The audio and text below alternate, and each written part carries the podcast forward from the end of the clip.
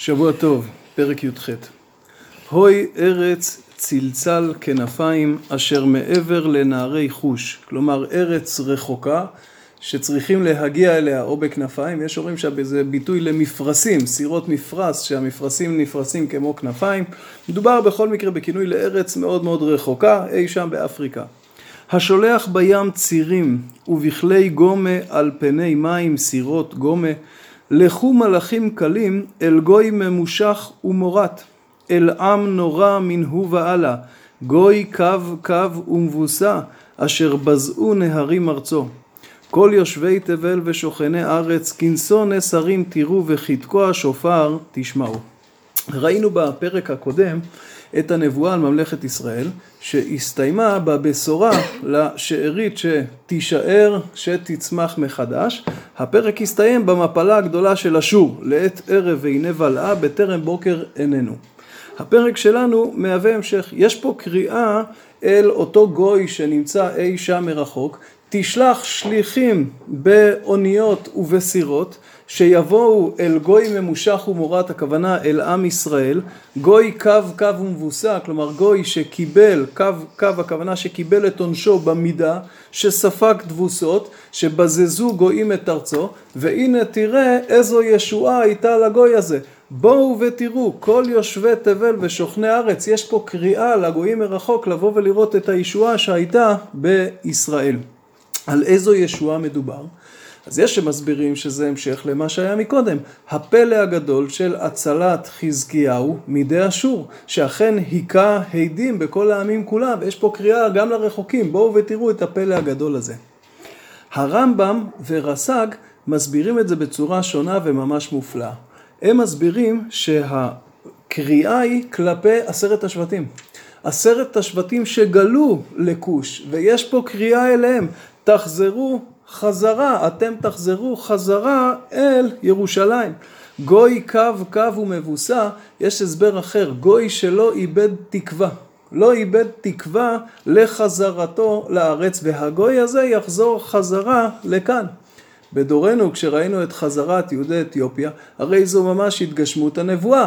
הם אכן לא איבדו תקווה, והנה הקריאה והבשורה אחרי שהייתה את הישועה מידי אשור, אשור הרי הגלו את עשרת השבטים, אז יש פה נבואה אל אותו גוי שנמצא מעבר לנערי כוש שיחזור חזרה אל ארצו.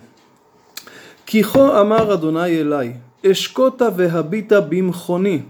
מכוני זה כינוי לבית המקדש, מכון לשבטך, פעלת השם. כי כה אמר אדוני אליי, אשקוטה והביטה במכוני, כחום צח עלי אור, כאב טל בחום קציר, כלומר אני אביט בשקט ובנחת בבית המקדש, כמו שיושבים ביום יפה של קיץ. כי לפני קציר, כתום פרח, ובוסר גומל יהיה ניצה, כלומר יש פה את השלבים השונים של התבצרות הפרי, נוצר הפרח ואז הבוסר, ורגע לפני שהוא יהיה פרי ממש, וחרת הזלזלים במזמרות, ואת הנטישות הסיר התז.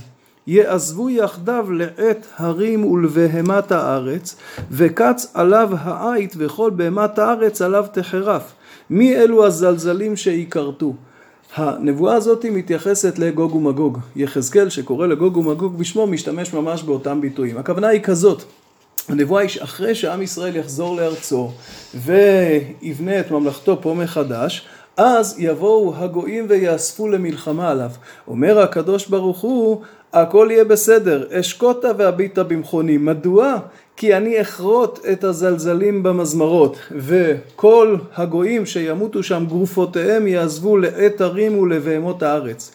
מה פשר הדימוי הזה אל הפרח והבוסר? יש מסבירים את זה על הגויים.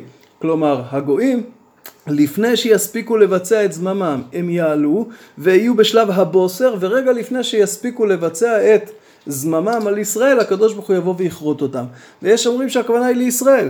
דהיינו, עם ישראל יחזור, יתפתח, והוא עדיין בשלב ההתפתחות, והנה נאספים כל הגויים, כשעם ישראל כבר בארצו, כדי לבוא ולמנוע את זה. אומר הקדוש ברוך הוא, תרגעו, הכל בסדר. מדוע? כי אני אכרות את הזלזלים, כן? כלומר, אני אחריט את הגוי שעולה על ישראל. בעת ההיא יובל שי לאדוני צבאות, עם ממושך ומורת, ומעם נורא מנהו והלאה.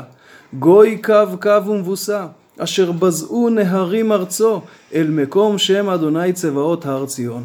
כלומר, יש פה שינוי. אם מקודם דיברנו על הגויים, תחילת הפרק קראה לגויים, בואו ותראו את הישועה הגדולה. שלב השני אנחנו ראינו את הגויים שבאים ועולים ומנסים למנוע את זה. השלב השלישי, הם אכן יבואו ויובילו שי אל העם. מדוע? הם מתפעלים מהעם שקיבל את עונשו קו לקו, או העם שלא הפסיק לקוות לישועתו, וחזר חזרה לארצו אחרי שבזזו נהרים את ארצו. נהרים, אתם זוכרים את הדימוי על השור ששוטף כנהר גדול. הרבה עמים באו וניסו לשטוף את עם ישראל, והנה הפלא הגדול, עם ישראל חזר לארצו. וגם הגויים יכירו בזה ויבואו ויעלו שי לישראל מתוך הכבוד שמכבדים את העם ואת אלוקיו. למתי נאמרה הנבואה הזו? אז גם פה אפשר היה להסביר את זה על ימי חזקיהו. כלומר, אחרי הישועה הגדולה מאשור, באמת הגויים מסביב יכירו, והיה פוטנציאל כבר בימי חזקיהו שעשרת השבטים יחזרו ויחסו תחת כנפיו. זה לא התממש. כיוון שזה לא התממש, הרי הנבואה הזאת אכן חיכתה להגשמתה באחרית הימים, וחלקה כבר זכינו לראות. שבוע טוב.